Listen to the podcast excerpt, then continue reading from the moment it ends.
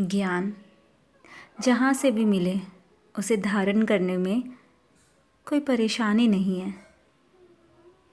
आइए जानते हैं चीटियों से कुछ बातें।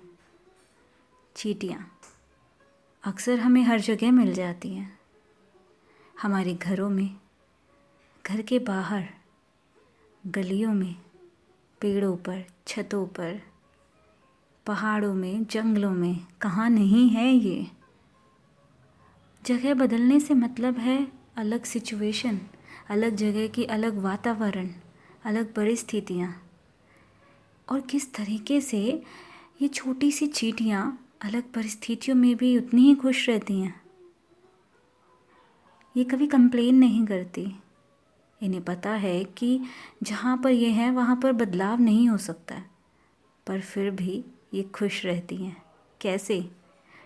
खुद ये भाप के कि किस तरीके से वहाँ पर उसी जगह पर रहते हुए सर्वाइवल के लिए जगह बनाना।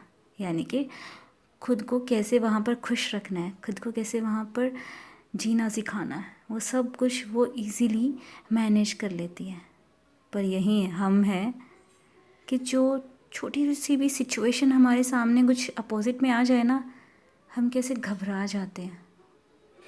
सोचने, समझने की शक्ति चली जाती है। क्षमता ही नहीं होती है कि हम किसी बदलाव को अपना सकें। तो शायद आज ये चीटियाँ हमें जो सिखा रही हैं, हमें उनसे ये सीख पाएँ और आगे आने वाली सिचुएशन अलग जगहों पर हम घबराएँ नहीं, बल्कि वहाँ पर उधर ही रहकर खुद को बदल दें, खुद की स्ट्रैटेजीज़ को चेंज कर दें, ताकि हम भी हैप्पीली रह सकें। हैप्पीली जी सकें।